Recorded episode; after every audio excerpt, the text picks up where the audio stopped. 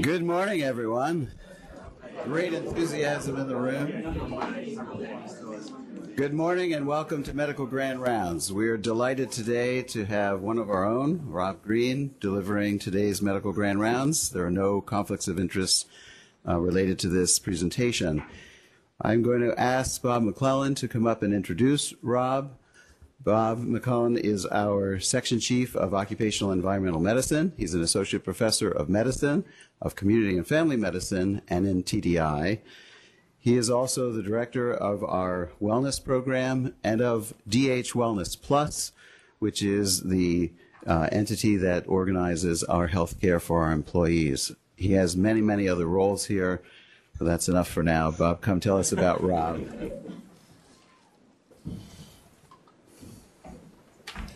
Thanks, uh, Rich, and I'm glad to see the uh, audience so so full and robust this morning. So I'm uh, very pleased to introduce you uh, to uh, Rob Greene. For those of you who have not met him, uh, Dr. Greene is the executive vice president and chief of our population health and chief population health management officer for Dartmouth Hitchcock, and is also on the faculty of TDI. Uh, he's our principal operational uh, leader guiding DH in its population health management strategies and oversees um, our ACO work across DH, uh, as well as leading the development and implementation of strategies to succeed under our uh, long-awaited population-based uh, reimbursement strategies and models. He brings, he also brings his expertise and uh, oversight to our employee health and safety uh, programming and plays a key role in many other population health initiatives, um, including working with partners in the community. Uh, he began his medical career getting his MD at the University of Pennsylvania and then went on to Strong Memorial Hospital uh, in Rochester, where he did his internal medicine residency and then practiced uh, on the front line in Rochester uh, for 18 years as a general internist. Um, since the early 90s, he's been working on clinical performance measurement, quality improvement programs, and economic issues in medicine in a variety of settings. Immediately prior to coming to Dartmouth Hitchcock, uh, Dr. Greene was the Senior Vice President of Innovation and Applied Analytics and led the Clinical Analytics Division in United Healthcare. And in that position, he designed and coordinated clinical performance measurement methodology across United Healthcare. He was also responsible for United's patient centered care model and their patient centered medical home uh, program. He's well published, has served on many national expert panels of organizations such as NCQA, IOM, and RAND. And among other awards, in 2010, he received the Richard L. Doyle Award for Innovation and Leadership in Healthcare. Uh, well, we're fortunate that he came to our uh, healthcare uh, science delivery program in 2012, from which he graduated in 2014. Met Dartmouth, we met him, and the rest is history. Well,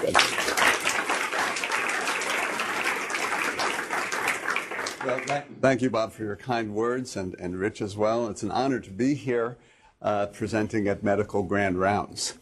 So uh, today we're going to talk about the overview, why we need the new approach, the system macro levers that we can use to work on population health, as well as our internal organizational methods, and uh, what that will mean for you. So learning objectives and disclosure, uh, basically why, what, and how. And as uh, Rich said, no financial conflicts of interest. So key points. Our patients' needs have changed, but the system and payment methodologies of the rest of the world are not catching up.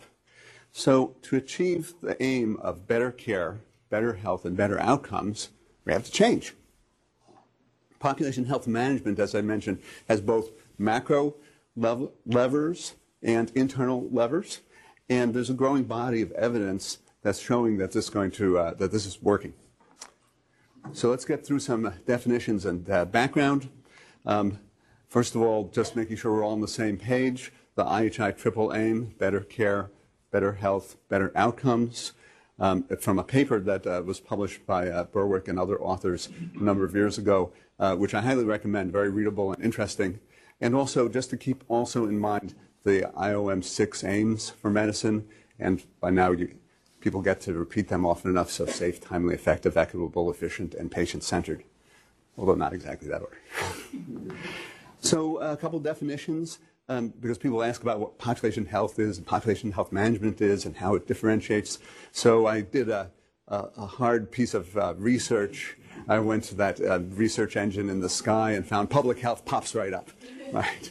So that's the health of populations, but especially in terms of what the government does. And you all know this regulatory things, monitoring, epidemiology, et cetera. Hey, what's population health? An academic discipline, and that's related to the health outcome distributions within populations, especially the actions and conditions that protect populations, disparity issues, et cetera. And sometimes populations are geographic, sometimes they are certain group of patients, certain group of people. I'll give you some examples along the way. So now we're getting a little closer. What's population medicine? And this is also uh, by uh, Dr. Kindig. And this is the idea that groups would come together to work in a multi-sectoral fashion to improve the population health. So I tried Googling population health management and nothing really comes up. so let me give you a working definition. I think of health, population health management as the active management through systematic quality improvement and process improvement um, activities that advance the triple aim. And, and the key is that this is the active role, it's not necessarily the academic uh, discipline. And to put it in simplistic terms, uh, an accountable care organization is an organization that has a wraparound contract that internally is managing population health. Okay, so let's go back to the, uh, the why, why we need a new approach. So here's a elderly couple, could be uh, our parents, was my parents, and uh, they have multiple chronic diseases. John has heart trouble, kidney trouble, emphysema. Mary has diabetes. She might be a little forgetful. They're taking 22 medicines between them. I have to have a stronger spring so I can talk more actively. And um, as often happens, they have adult children, but they don't live in the same town. So time passes and John's knees bothering him. He goes for an operation. So what happens too often today? There's not perfect communication. John forgets to mention heart medicine. He winds up in ICU. Meanwhile, Mary's at home alone. Turns out she's more forgetful than people thought. Not taking her medicines. Diabetes goes out of control. She winds up in the emergency room. He's in the ICU. And now neither of them can go home right? So we've had not good outcomes, not good experience of care, and of course, all of these things add to the cost of taking care of John and Mary. So just take about 10 seconds and think what, what could have been done different? What would have been helpful from a system point of view for the John and Marys in this situation? Okay, here's a couple of thoughts, and I'm sure people in the audience could add more. So first of all, when I created this little case vignette and I showed it to my orthopedic colleagues. They said, gee, you know, older patients with multiple chronic diseases don't do as well with knee replacements. So maybe he shouldn't have had the operation in the first place. And this you'll recognize as the principle behind shared decision making. So was his admission coordinated with outpatient world and inpatient world? Did people think about his family situation and Mary? Um, so, as I said, the results were the opposite of what we're aiming for. So, the, as I said, the needs of our system, patients have changed, but the system has not. So, 100 years ago, when people really had uh, their major events were acute events, right? You break your leg, you go to the doctor, it gets fixed, you pay them for fixing your leg, and that's the fee for service world, right? Around procedure, uh, procedures, office visits, things that you can bill for uh, one at a time. Uh, this is supposed to represent a diabetic checking their blood sugar. So nowadays, our patients are living longer. They're developing multiple chronic diseases. And that is not a situation that fee for service handles well. And you'll recognize our strategy three puzzle pieces, right? Population health, value based con- uh, tra- contracting, and payment reform. Why? Because to handle the chronic diseases, we need different activities, and they're not necessarily billable, right? the care coordination, the teaching of self management, addressing social issues and such. And they're so important that uh, we still have to provide them, but um, they're not uh, necessarily billable. And you can see this in some of CMS's activities. They're actually trying to create billable codes for care coordination, yearly visits, and things like that. Uh, but this is on top of this fee for service platform, and it's sort of patchwork. And another thing that's really important, and I'll come back to later in the talk, is that these needs are not disease specific. So, of course, we have to take care of the diabetes the best way and heart failure the best way, et cetera.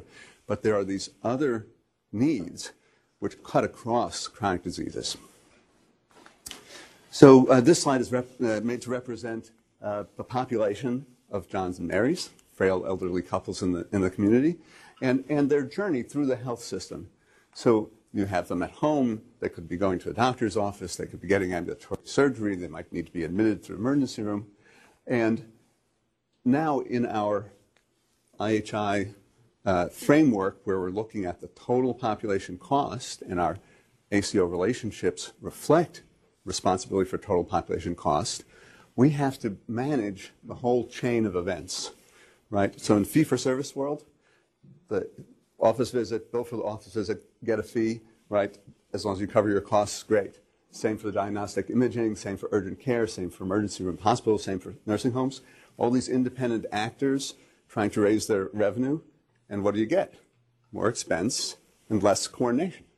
And this was actually one of the points that Berwick makes in the Triple Aim article. What we're trying to do is say, look at this whole path, and what's the best thing for the patients? So ironically, in some ways, it's more patient-centered because we have to look from the patient's view. So for example, if we had community health workers out there monitoring John and Mary, they might have said, gee, Mary is going to need some help. Let's proactively go out and get her help or get her respite or such. That's, one example. Okay, so addressing the needs of the high complexity patients. So you're going to see a lot of pyramids in this presentation. Here's the first one. The top 5% of the patients account for half of the costs of the medical care. And it's truly amazing. I'll show you some data, but it's, it's kind of hard to get your head around. But that, those 5%, 1 in 20 patients, account for half our costs. And as I mentioned before, what are the things that they need? They need care plans. They need attention to transitions of care. They often have behavioral health issues, depression, uh, Alzheimer's disease, et cetera, anxiety, and they often have chronic pain issues, which go unrecognized. So we really have to look at all these issues across the whole person. Okay, so here's some actual data from our ACO contracts. So uh, Pioneer is our CMS uh, accountable care organization, and uh, we have about 45,000 patients, so 5% is 2,200. Per patient per year, $66,000 in the top 5%. Now, Medicare patients have more problems and they have a longer uh, tail, so they account for about 43% of our total spend, the amount that gets billed to Medicare for those patients. So now look at the commercial payers. So Anthem Blue Cross, we also have an ACO relationship with, and Harvard Pilgrim. And it just always amazes me how it's almost exactly 50%, just like it says in the literature. And this is our actual uh, data. Okay, so what are we going to do about this? Let's talk about, first of all, these macro levels. So I'm introducing here diagram. To come back and forth to the outer circle is the community and environment. Of course, the person, each person is embedded within that.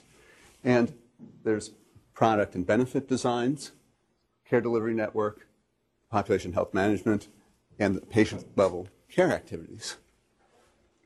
Um, there's a whole area that I'm just going to mention because it's incredibly important, but it would deserve an hour on its own, and that's actually engagement, patient engagement, and such. Uh, so, very important topic. You know, non-financial means, financial means, et cetera. Uh, just to acknowledge that, but I want to concentrate really on the population health management strategy. Okay, so number one is make use of the community. So communities have needs and they have resources. And in fact, we have to do community health needs assessments as hospitals, and then now under the Affordable Care Act, we have to make plans to address those needs. And there's a department within my area community health uh, and, engagement uh, led by Dr. Sally Kraft um, that works and manages this process. Uh, but the community also has resources that we hope to tap into, and in some cases help expand. So what could that be? So first of all, why is that important? I'm gonna, I mentioned population health earlier. Uh, this is the pie. And half of the costs, half of the variation in health outcomes, rather, are due to behaviors, activity, substance use, smoking, etc. Some is biological. About 20% is the built environment. And the part that we as a nation spend $3 trillion a year on is this part up here. So I think we have to get out and work on all these other parts too. so what might that look like? So some, some sample uh, efforts, again, uh, uh, overlaid on that population uh, pyramid. Right, so for the healthy, vaccinations, prevention, exercise, wellness, people with chronic conditions or rising risks, we could have community health workers, peer mentoring, peer support. For the highest needs patients, maybe things like uh, parish nursing. So Lyme has a program that we'd like to scale out and replicate in other places too. okay, other, other levers. Let's talk a little bit about um, insurance products and insurance benefits and benefit designs. And every payer has these. Um, CMS has them, Medicaid, as well as, course, the commercial insurance, which is where you kind of think of this more automatically. So, what's involved there? Well, from our point of view, there are quality expectations, there are cost targets, that's, the, that's in our ACO contracts, um, and there's effects of the benefit design. So let me give you an example um, related to CMS. So as I mentioned, the contracted targets are accountability and the implications of benefit design. So in Medicare, many of you know if the patient uh, needs skilled nursing, they have this three-day rule. They have to be in the hospital three days before they can qualify for skilled nursing. And a lot of times patients come in and, they, and we have the uh, social admissions because they're not safe to go home, but they don't have really big, clear medical problems, so we have to figure out how to keep them in the hospital three days. So that's a, that's a Medicare benefit design, right? On the Pioneer program, there's a waiver for that. So we operate under a waiver of the three day rule, and we can send patients directly to nursing homes from emergency room without having to admit them. Again, thinking about that patient journey, it helps us uh, manage that uh, better for the patients where it's imp- appropriate to send them right to a nursing home. An important factor in a lot of these discussions is where do self-insured employers fit in, um, because there are issues there like um, being a free free rider, right? They say, well, you can do all this ACO stuff in patient-centered medical homes. That's great, um, and we'll benefit because you treat all their patients the same, and we have to get them in uh, too. So we have to work in that way. We can work closely with insurance uh, companies or closer with insurance companies to help get the self-employed patients involved. Okay, other macro levers. How about our network? What does that mean for us? And the construction of the network. So it's a couple of things, right? One of them is do we have the right pieces in place? Again, remember that patient journey slide. And do we have them in the right places to cover our population? And that can really do a lot for us. So if you have a uh, network that's well integrated, we can coordinate care better, right? For example, do the electronic health records talk to each other? Uh, does an organization fill a gap in care? So one example, people sometimes ask, why did we do some work with CVS, you know, that big for-profit company? Well, the CVS Minute Clinics in New Hampshire are connected to our Epic EDH. A patient is seen in the Minute Clinic, a note goes into EDH and an alert. Your patient was seen on Saturday for a sore throat. We did a strep test that was negative. We don't have to duplicate the test. We don't have to give antibiotics on Monday things like that. So the network construction and the network interactions actually give us an opportunity to improve quality lower the cost. Of course, uh, another thing is the contracted prices. We can make things more affordable, and we've done that through our Elevate Health insurance product with uh, Harvard Pilgrim, um, which has worked out very well. And that's a narrow network pro- uh, prod- pro- product, pardon me. One subtle advantage by having a narrower network you get more patients concentrated in each institution, and that means each institution has more incentive to improve their care and uh, in practical terms, it's easier because your logistics are better with the concentration. so, uh, in those terms, let me give you a brief case study, and this is preliminary numbers. As Bob mentioned, this is our DHWPR employees and dependents, and we're self insured. You can think of that, by the way, as we're capitating ourselves, capitated payments for our employed population. And we changed, I first looked at this. So, this is a graph of people going out of network, the people who are leaving to go to Boston or out of network hospitals in New Hampshire. And when I looked at this, I said, wow, something's wrong with the data. You know, how could this, what happened here? And then the team and I realized this is when our benefits changed. So we were going from about two to three million dollars a month of leakage out of the um, Elevate Health Network. In 2014, 1115, we had the new plan that about 85% of employees and family are in. Leakage is down to a million dollars a month. So a big difference financially and ability to coordinate again. Um, and we didn't see this in the other programs. So I've run the same uh, diagram for Anthem Blue Cross and other ACOs. So mark, marked effect. Okay, so the last two pieces, which I'm going to go into more detail in, in the next section of the talk, is uh, related to the actual care delivery and how we manage that delivery. And that's really uh, the work of the uh, organization internally.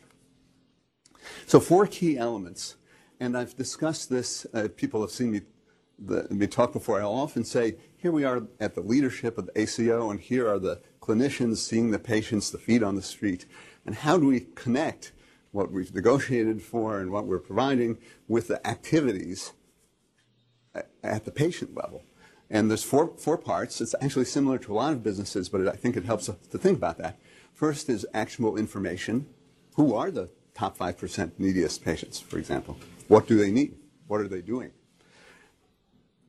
Second is actually the um, uh, clinical operations and care delivery. So by that I mean things like when we discharge patients, we have outpatient care managers in the hospital. They talk to the care managers in the community, in our community group practices or such, and that helps make the transition, right? So that's the clinical operations, and after working on this for years, we have a very low readmission rate almost benchmarking the country, actually. The latest figures are so good, I, I asked the uh, data analysts to, to rerun them and double check. Uh, why? Because we have end-to-end clinical operations that prevent readmissions.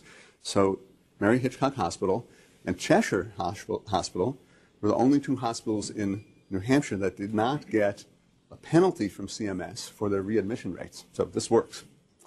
Leadership and communication, right?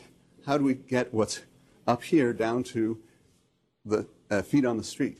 This was one of the important reasons behind establishing primary care service lines. So not only to go across locations, but now that primary care service line reports up into population health management. So when we discuss what uh, needs to be done, we can make plans that go all the way to the doctors seeing the patients in primary care. And similarly, they can say, but look, we need such and such, and we can help mobilize those resources. And lastly is aligned incentives, and this relates to the um, physician compensation changes that we're putting in, where there'll be bonuses for quality, access, and patient uh, satisfaction, patient experience of care. So we can get those four things aligned, we'll connect the top to the bottom. So let's go into a little more detail, actual information. This is probably the longest part of the presentation, so bear, bear with me a little bit. The key tactic here is figuring out the subpopulations and their needs.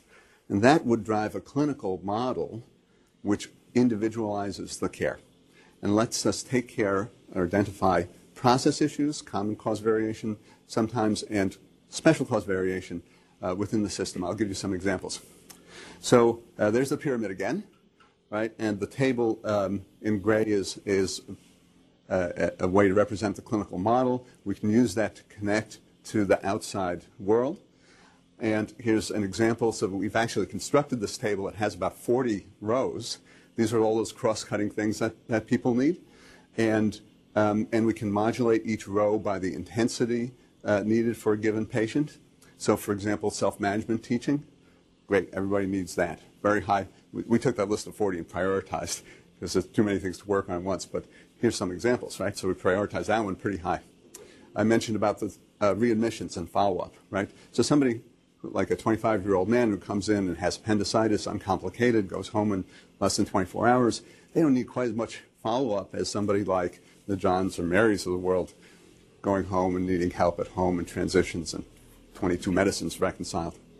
Uh, advanced care planning. Um, you may know there's a large uh, community-based and also uh, DH-sponsored effort led by Sandy Burstein from Nashua of getting community discussions on honoring care decisions.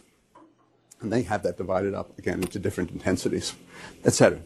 And again, these are not the disease-specific things. These are the cross-cutting things that help us support patients with chronic disease and multiple chronic diseases. So this graph, uh, and I think some, some of you may have seen me talk before. I've used this before, um, but I think it's still very helpful to think about. Um, it's a study of variation. Uh, so here at the home of the Dartmouth Atlas, we have to talk about variation. That's so clearly important. But this is on uh, glucose control. So there's a uh, quality measure, uh, hemoglobin A1C greater than 9%, and uh, lower is better, right?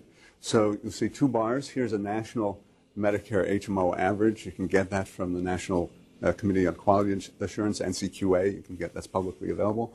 Uh, here's a Dartmouth uh, average. We have a ways to go, and it varies almost two to one. There's a location that has 22 percent and location that has 44 percent. Low being better, and again, not a blame uh, issue. Potentially a, a system issue, a patient issue, practice issues. We should get to the cause, root cause of that and improve things.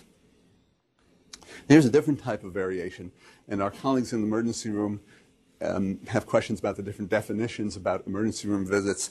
This is using a standard uh, definition from New York University, and they divide things up from the things that you know are clearly emergent, couldn't have been prevented, had to go to the emergency room, versus the most minor things that didn't have to go to the emergency room or could have been prevented, could have been seen in primary care.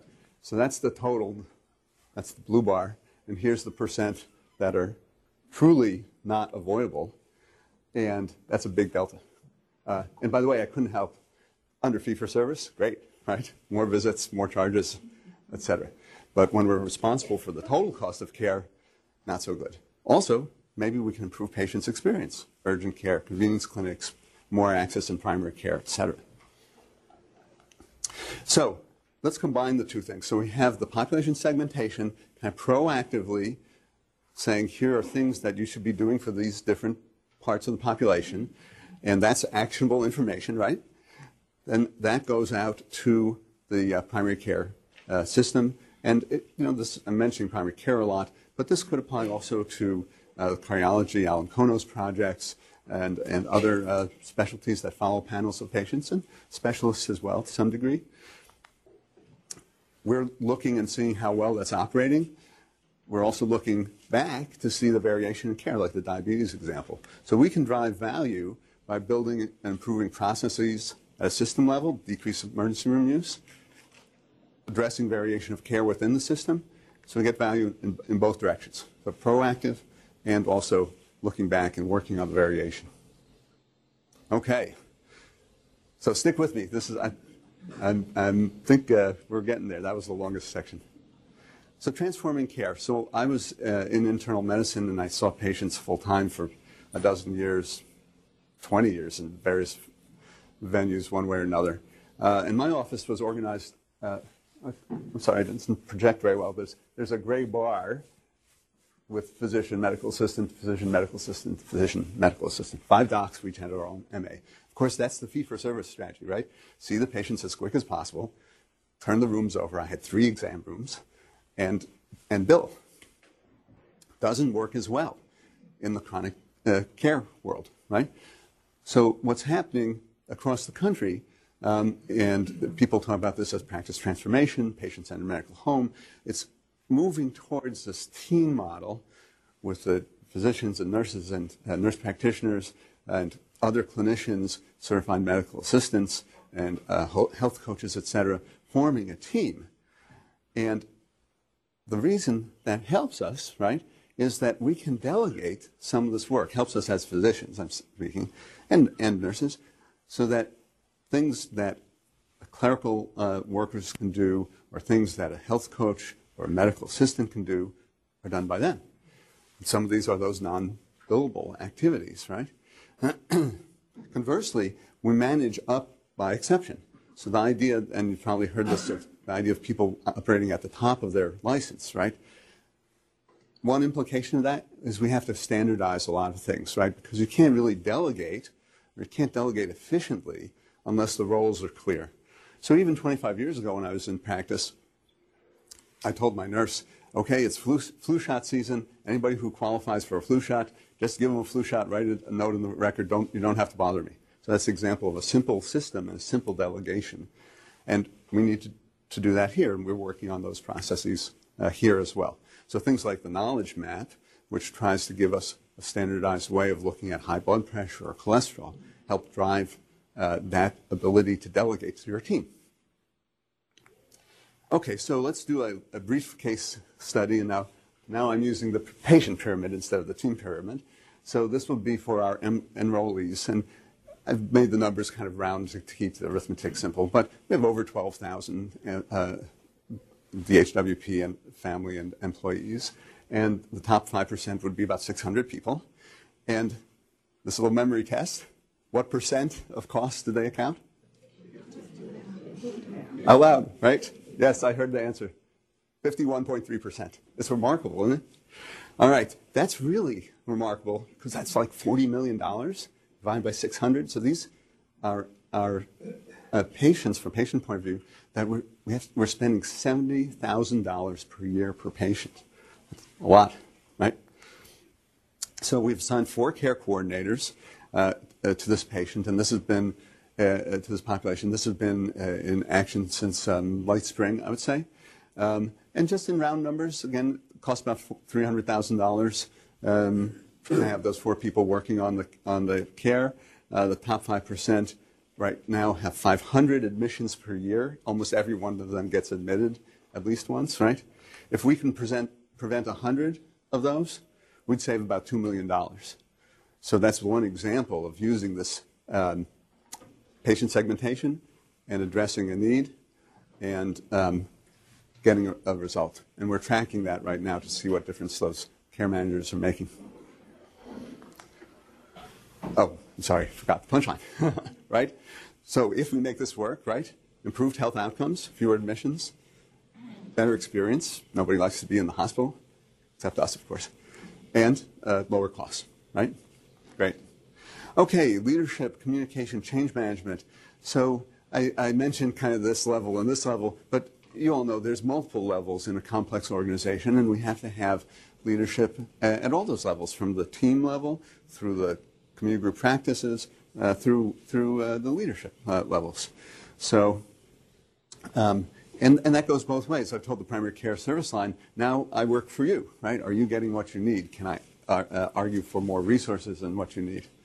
Um, and then, uh, of course, you have to balance between central standardization and regional customization. So we don't want to standardize to 100%, but can we do 80-20? That would be great, right? The 20% we do the local uh, needs and understanding uh, and things like that. And lastly, uh, funding. I've mentioned this a couple of times. So um, one of our jobs now is to obtain the contracts that reflect the value we're generating, right? And that lets us pay for the uh, teams and the non-billable work, et cetera. And then aligning our internal incentives, again, from that funding. Um, and my goal is actually that as we start getting risk-based uh, uh, payments from the insurers, that we can invest some of that in ourselves. So in terms of investing in the bonus system, investing in uh, the tools that, that we need. So again, it's taking the, the dollars reorienting it through our strategy and um, improving our situation and our funding. So again, just to review four macro levels, levers, uh, community health needs and resources, the network construction, the product benefit and design, and the activities of taking care of the patients and watching how we take care of the patients. And then the internal success measures in a little more detail. And this was actually from my MHCDS uh, uh, practical. This is the end of the presentation that we gave there. So the actionable information, which we're doing pretty well with. We have registries, we have variation data, we're building up data and analytic systems. Uh, at each practice, working through some standardization, the team model, the transformation, the communications and processes that go end to end, and aligned funding. So, what will it mean for you? I've described a lot of this from a primary care point of view, but I think in general, working in teams and being uh, part of a medical neighborhood uh, and partnering with specialists. A lot different from the 80s and 90s where there were gatekeeper models. I remember having to fill out referral forms and such. Um, partnering the right time in the patient's care to send people to specialists, not too late, not too early, right? Uh, uh, mechanisms like e-consults, e-referral system, uh, I think are going to be very helpful with that. Uh, specialty care.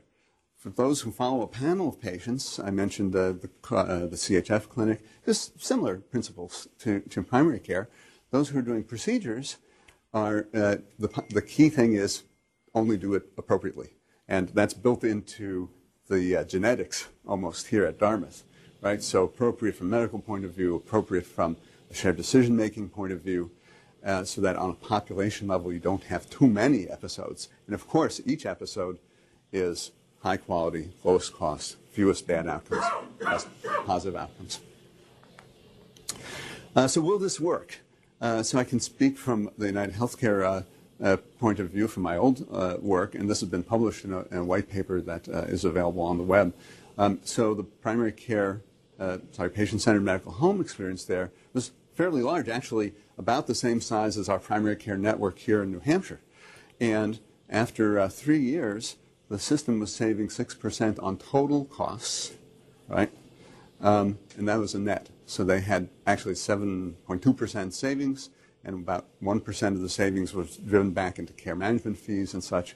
So 6% savings on the whole population. Anthem Blue Cross has been at this not quite as long, um, and they're talking now that they're seeing 3% total population savings uh, uh, as early results. Um, the Pioneer ACOs as a whole were uh, certified, and I say as a whole for a reason, um, by an independent auditor. Uh, so under the ACA, the CMMI pilot projects, if they're certified to be generating savings, can become more permanent. So that audit prof, uh, process showed uh, the 32 systems saving $384 million the first couple of years. Dartmouth was a saver each of the first uh, years we even saved this year. That's different from the benchmarking that they use in our contract, unfortunately. So you may have seen the results were just released, and we actually uh, lost money against the CMS target, despite that we saved more than a percent against a reference population. And we're having some discussions with CMS about that. But in any case, as a whole, uh, it seems to be working. So I think that the better processes and systems will improve uh, our work life as well, um, not only improving things for our patients, but I think will improve for our staff. Uh, so I've left um, a bibliography uh, for you with these uh, various uh, studies that I've mentioned, and that's the end of my prepared talks. I'd be happy to have uh, some questions and answers.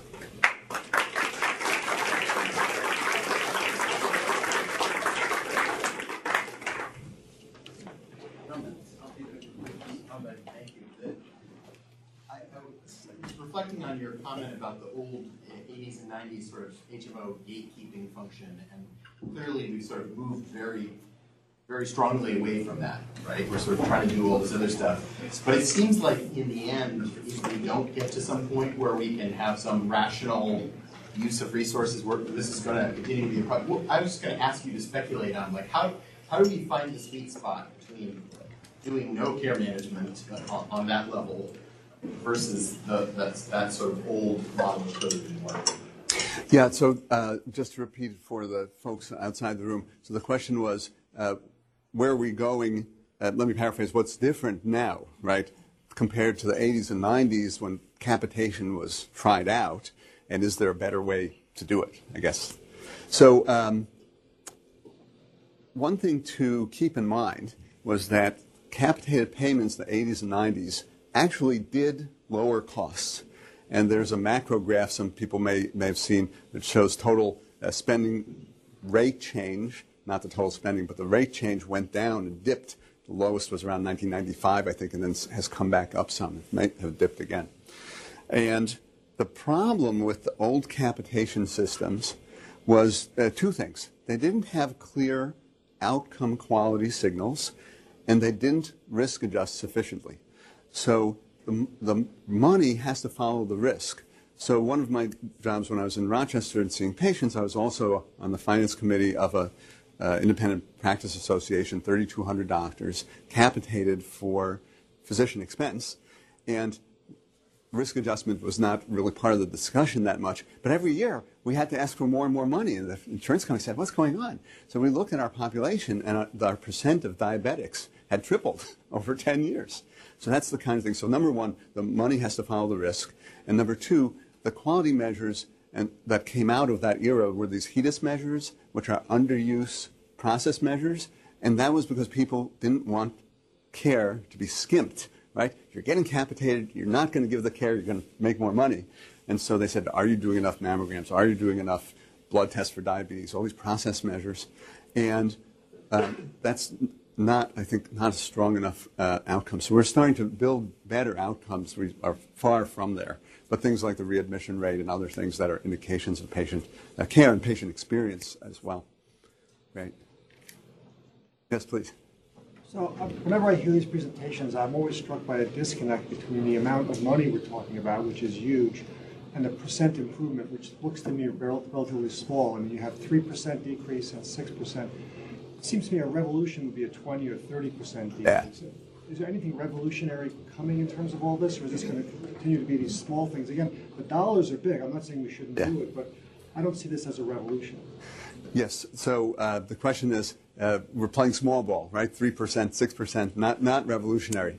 Um, so uh, what I'm, so let me give a two-part answer. So what I'm hoping for, if we can get six percent savings out of our system, remember, we've been going up at at in the past at five six percent a year. If we can start going down, that's a big delta, and over time, that translates into huge amounts of money across the country. But truly revolutionary, can we get 20 percent, 30 percent? I think there's that's going to require some real structural changes. Um, so one thing that we're uh, about to pilot um, with our employee population and um, some of our ACO patients is uh, Imagine Care Digital digital health, which is remote sensing. Um, and we have uh, high hopes for that. We'll, we'll see how it goes. So Geisinger, a well-managed system, uh, installed remote sensing and decreased their total costs 11% based on compared to their usual good care management. So that was pretty good. Um, and uh, this is a, a briefly uh, not remote sensing like that goes to your office and then you have 200 blood pressures to review. It's actually, the data goes into a machine learning system. Microsoft is actually in town helping us program that now. the machine learning system then uh, talks to a 24 7 call center and operates along those uh, protocols. You won't even be bothered unless the patient isn't doing well. And then it'll appear in, in the record and we'll make appointments and such. So it should decrease the clinic work and be better for the patient. So that, I think, has significant opportunities. Uh, so more to come on that. Uh, be rolled out late this uh, fall. Um, great, great. Tim. Rob, very interesting talk. It's very interesting to hear about retooling the medical care system, but how do we retool populations and individuals' expectations for healthcare? I hear all the time in my clinic, yeah, we're spending too much money, the healthcare industry needs to spend less. But when it comes to my dad's cancer care, spare nothing. And I never hear anyone saying, society can't afford fourth line chemotherapy for me, so thank you, but no. How do we change that? Because I think with the fundamental demand not changing, I can't see any kind of a revolution happen. Yeah, so um, just make sure everybody heard that. Dr. Davis, from uh, our colleague from oncology, is explain, explaining that uh, how do we change patient expectations because people are still expecting the best, the most, et cetera. Um, and that's really important, obviously, to, to deal with. So um, there's some things that are incremental, Uh, I think we definitely have to have patient education, patient engagement. I mentioned. Um, we have to show it what people what's in it for them, right? So as we change in, in primary care, the difference might be, boy, I'm used to seeing my doctor all the time, right? And, but now you're telling me to see a nurse practitioner or, or such.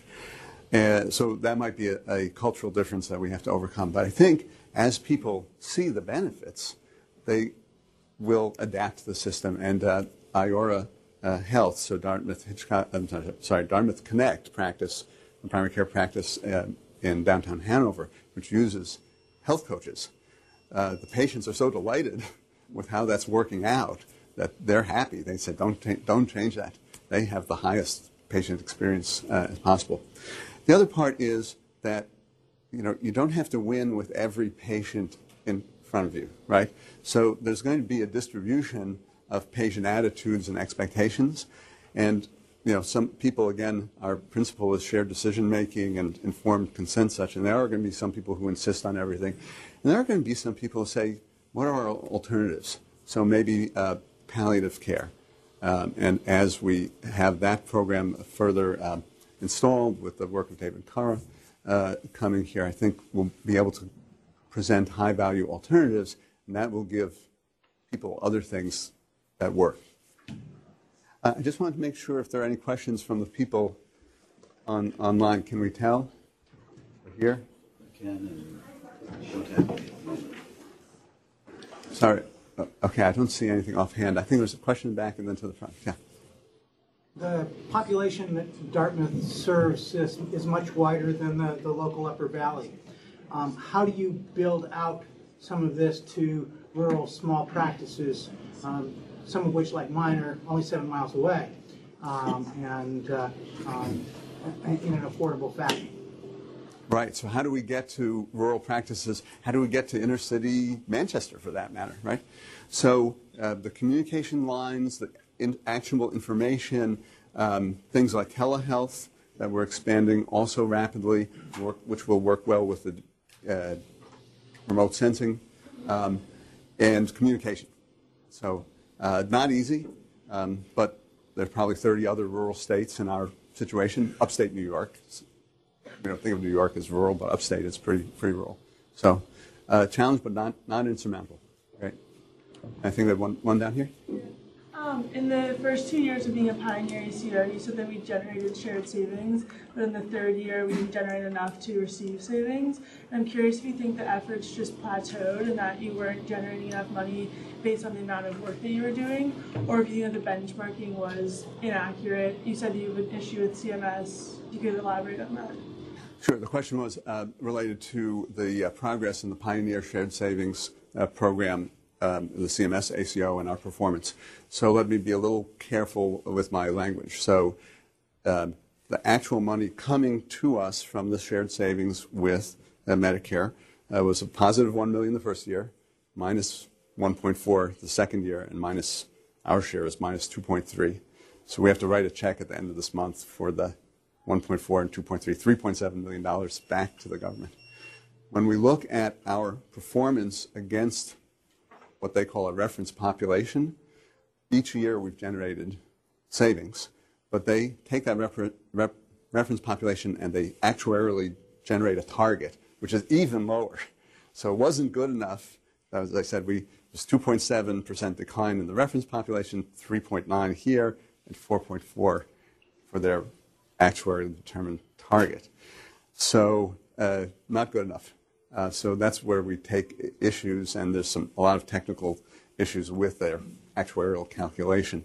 Um, now they've listened to some of this, and the next gen ACO has a different method. It gives us a calculated per member per month at the beginning. That benchmark, that actuarial target, actually is recalculated every quarter. It's a moving target. At one point, it was 14% below, which no system can change 14% in one year uh, except maybe McAllen, Texas. I'll get back to that. so anyway, so so uh, that's kind of the problems we have, and we're looking very carefully at uh, the next next gen model. We have to make a decision on on this year's Pioneer and Pioneer going forward in the next few weeks. So we're thinking hard about whether we should or shouldn't continue.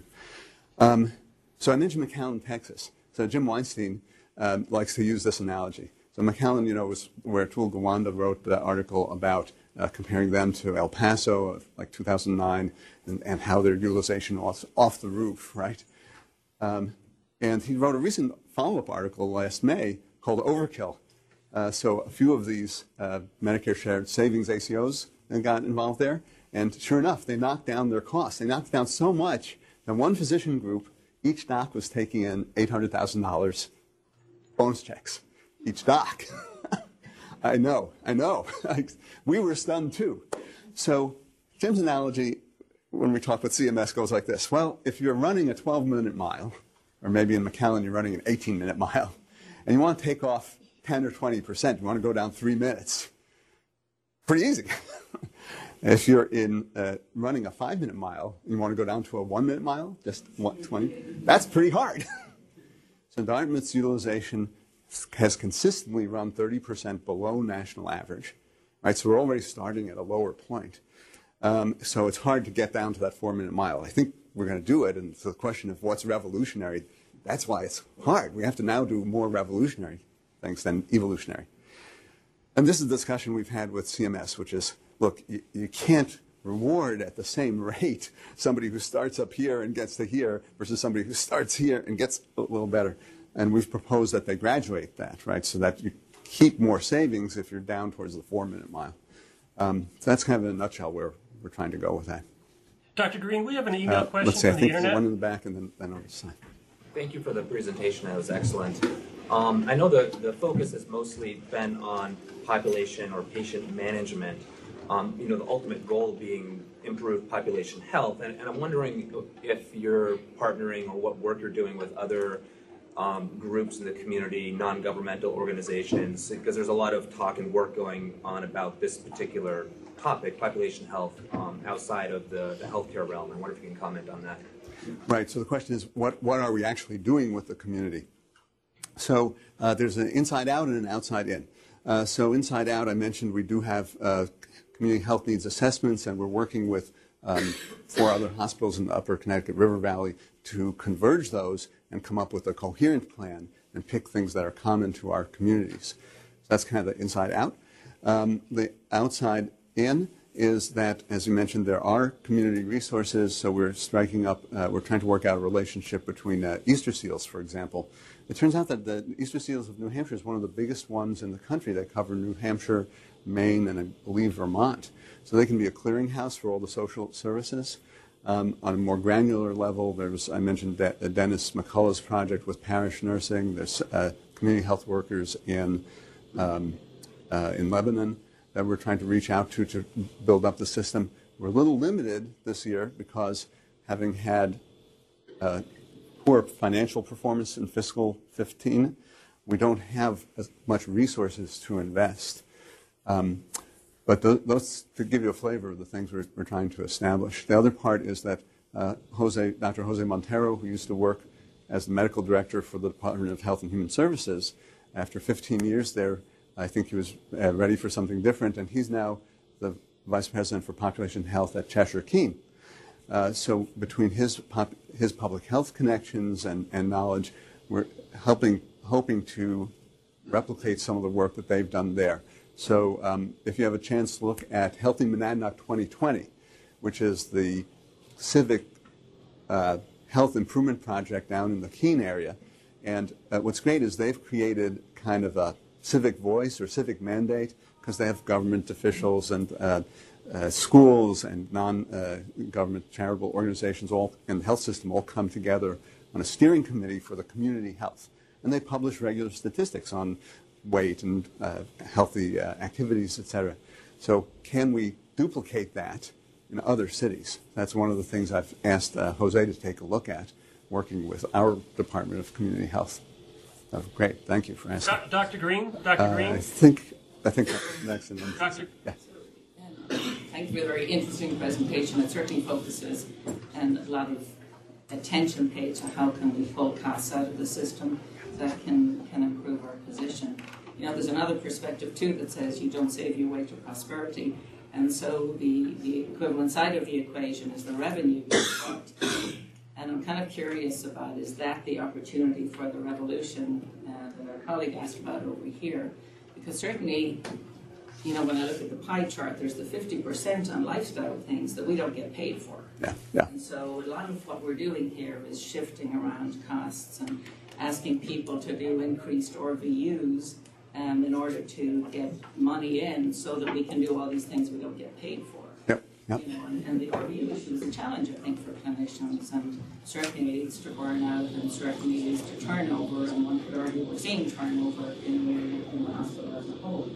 So I think that has to be a concern uh, that must be addressed. So, so it would be interesting to look at the revenue side of the equation and say, you know, what are the innovative ways we can go about getting paid for the work we do to meet the goals of population care? Like even the little thing of getting paid for discussing advanced directives that has come out through the Medicare now. You know, there's scope for, for movement there, and I'm wondering what we're doing on that side. Well, I'm really glad you asked about that. So the question was, what are we doing in terms of revenues and how do we reconcile going for more RVUs um, with the things I've been talking about, the population and um, concentration on taking costs out? What else can we do? I, there's probably at least four answers. so one part, and let me see if I can get these. So one part is uh, moving to capitation. So in capitation, you're literally paid per member per month. So a check comes in at the beginning of the month. Um, and one of the things in the next gen ACO model is that not this year, but in 2017, the CMS is, says they'll have in place the ways to do that, right? So for those 45,000 patients, we're spending $8,000, I'm sorry, $800 a month. We'd be getting a check for 40 million bucks, right? So now we have that capitation, and the question is, what do we spend off of that? Which is why it's important to have the right number of procedures, et cetera and, and what's left over is what we keep. So that helps us because if we take costs out of the system, we keep what we what we saved. Um, and that's one of the reasons primary care is so important because that kind of determines your capacity for the, the, the PM part. So that's the part is payment reform. Um, another part is I'd like to get to the point where we are recognizing the value that we're generating in positive terms right? Not just cost savings, but we all know this. We're doctors because we improve the function of our patients. And I don't think we get recognized enough for that. So one of the things I've asked Bob McLellan and his team to do as we work with employees, employers rather, and our group of employees, right?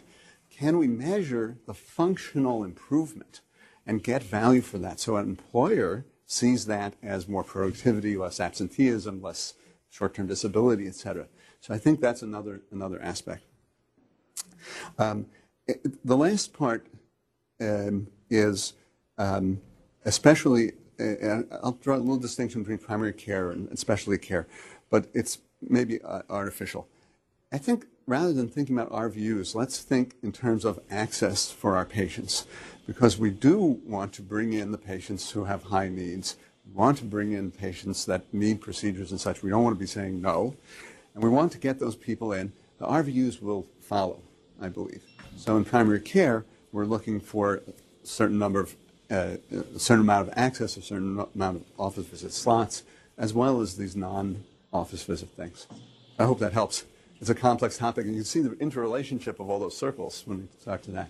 I think take uh, one more question because of time. So, sorry. On the big picture, one of the things that, that I wonder is, to what extent do you think that the short-term surrogate measures for quality reflect any long-term, so, for example, on a, on a, on a contract of one year, you had picked up um, capitated costs of ten thousand as I'm sorry, 10,000. 10,000 patients with hepatitis C. Yes, yes. And you were responsible for them for one year. You would spend an enormous amount of money, and you will not realize the savings in your system unless they stay in your system. Right. 10, 20 years. Right, right. So the question is long-term versus short-term savings. Um, and, uh, you know, we might have short-term expenses, and we can pick any number of things, colonoscopies, uh, other stuff. Um, so um, this it's a tough problem, especially with multiple payers and turnover and such. The bad side, good side, chron- patients with multiple chronic disease tend to stay longer in the same system. They don't change physicians, they don't change insurance as often. Um, and I don't have a perfect answer, but we're always looking at a cross section. And one of the things about the United Healthcare PCMH um, program that was interesting was that if you looked at patients across time, if you looked at cross sectionally, it saved two, three percent. And if you look cross time, as you were saying, the savings increased as the patient's preventive care kicked in and they got more used to the system and things like that. Um, so we did get savings uh, even in the three, four year time frame.